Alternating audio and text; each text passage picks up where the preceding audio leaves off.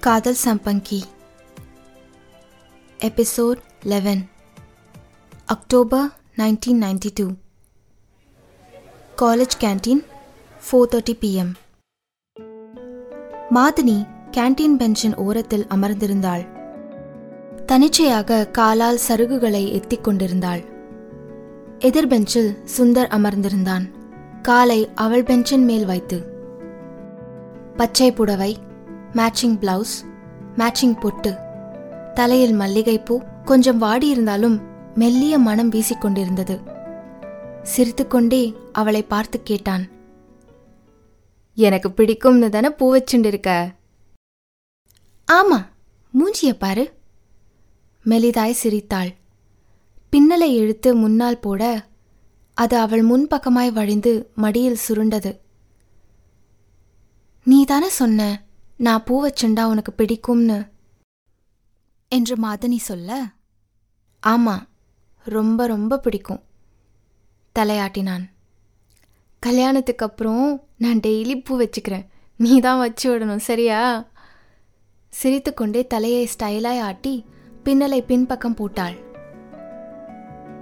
பேசுவதற்கு ஒன்றுமில்லை என்பது போல் அவர்கள் இங்கும் அங்கும் புதுவாய் பார்த்து கொண்டிருந்தார்கள். அருகாமையில் இருப்பதே போதுமானதாக இருந்தது. அவள் குனிந்து தரையில் இருந்து ஒரே சைஸ் கற்களாய் தேடி தேடி பெஞ்சில் அடுக்க ஆரம்பித்தாள். அப்புறம் சுந்தர்?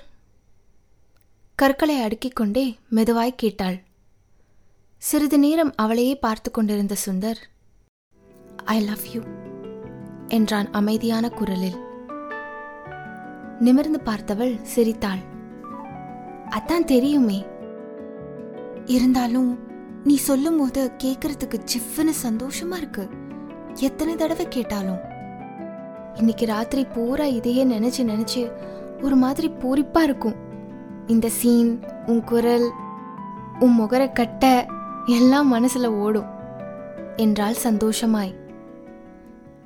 கிராதகி ஐ லவ் யூ டூன்னு சொல்ல மாட்டியா? அவன் பொய் கோபமாய் கேட்க மாட்டே சிரித்தாள்.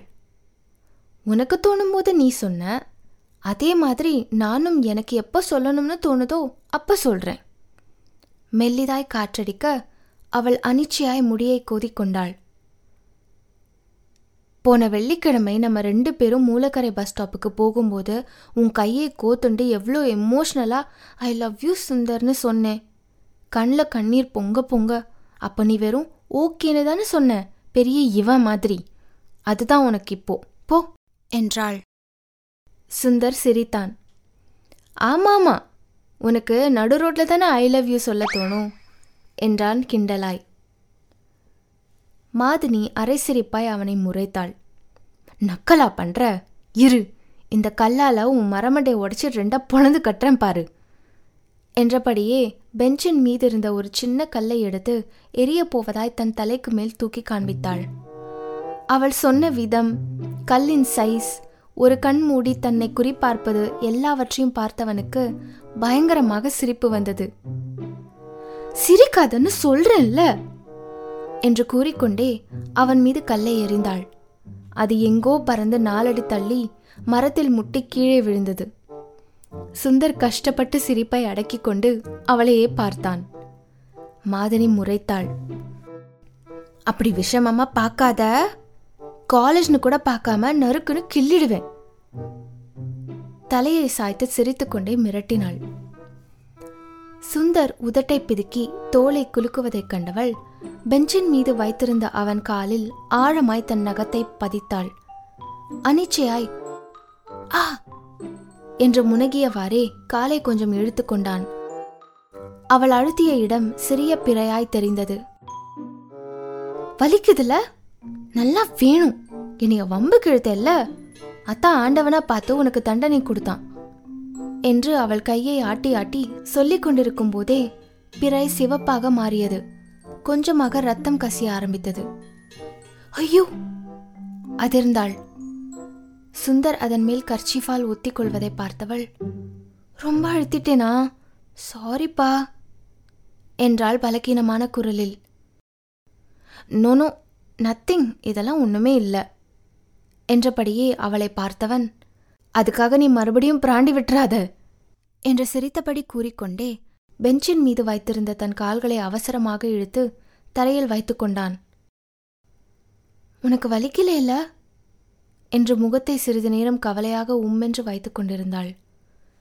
திடீரென்று சுந்தர் கொஞ்ச நாளா நீ புதுசா கவிதை எதுவும் தரவே இல்லையே என்று கேள்வியாய் சொன்னவள் ஒரு கவிதை சொல்றியா ப்ளீஸ் என்றாள் ஆசையாய்.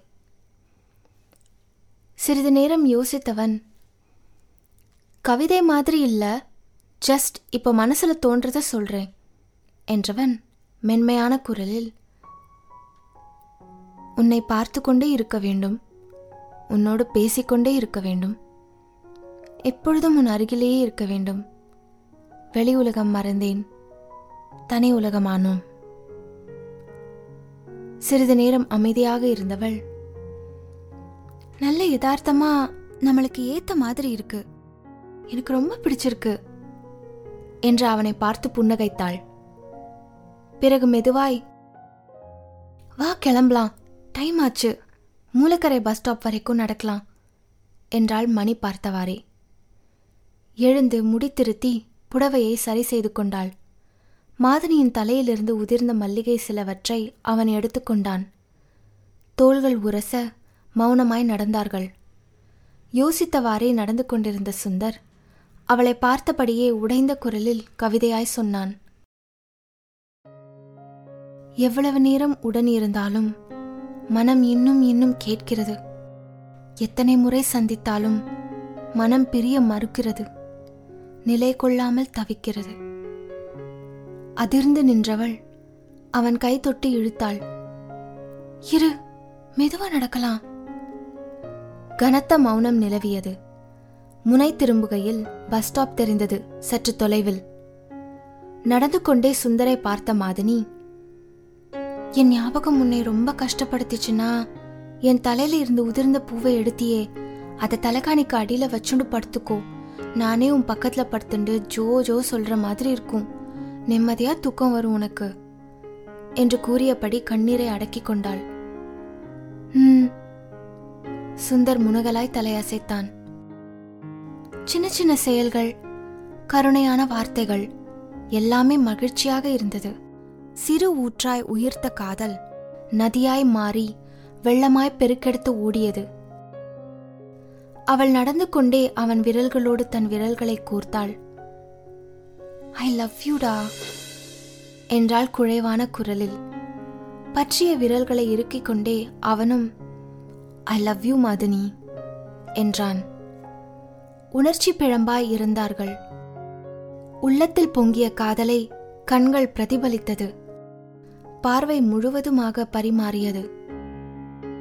ஏதோ உணர்ச்சி அவர்களை நொடிப்பொழுதில் இதயத்தின் ஆழத்திற்கு இழுத்துச் சென்றது.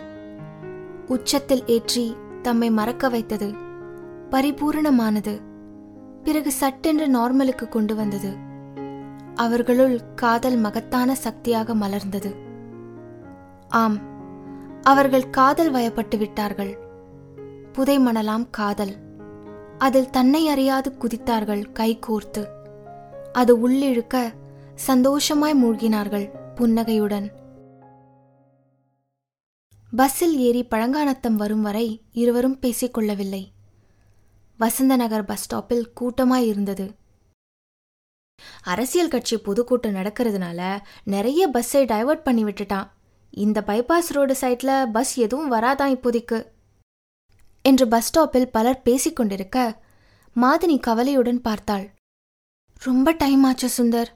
அம்மா கவலைப்பட போறாங்க. என்று கூறிக்கொண்டே மறுபடியும் மணி பார்த்தாள். நன்றாக இருட்டத் தொடங்கியிருந்தது.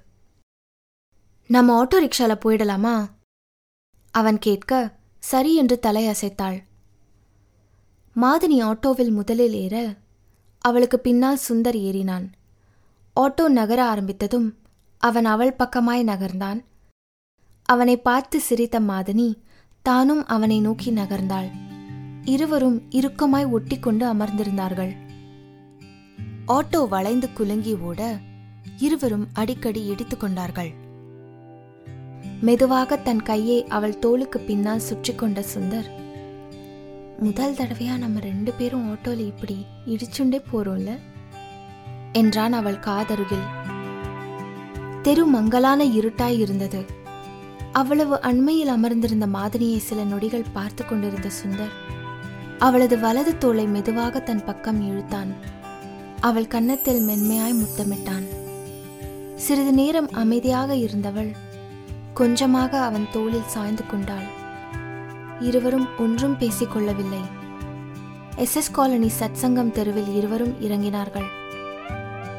பாய் சுந்தர் என்று நடக்க ஆரம்பித்தவள் திரும்பி சுந்தரை பார்த்து தேங்க்ஸ் என்று சிரித்தாள். எதுக்கு தேங்க்ஸ் என்று சுந்தரிடம் எதுக்கோ என்று சொல்லிக்கொண்டே இரண்டடி நடந்தவள் நின்றாள். திரும்பி சில நொடிகள் அவனையே பார்த்து கொண்டிருந்தவள். எல்லாத்துக்கும் என்றாள் மென்மையான குரலில். அவள் முன்னால் வேகமாக நடக்க பத்தடி பின்னால் அவளை தொடர்ந்தான். அவள் தன் வீட்டின் மெயின் கேட்டை திறந்து உள்ளே செல்வது வரை பார்த்து கொண்டிருந்தவன் மெதுவாக அங்கிருந்து நகர்ந்தான். நிஜமாகவே கன்னத்துல கிஸ் பண்ணினேனா அவளை? இல்ல ஜஸ்ட் கற்பனையா?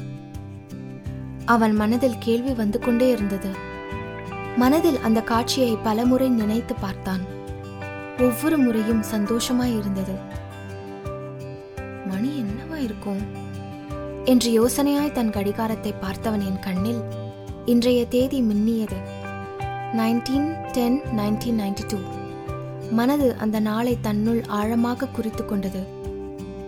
எண்ட் ஆஃப் எபிசோட் லெவன் காதல் வளர்கிறது.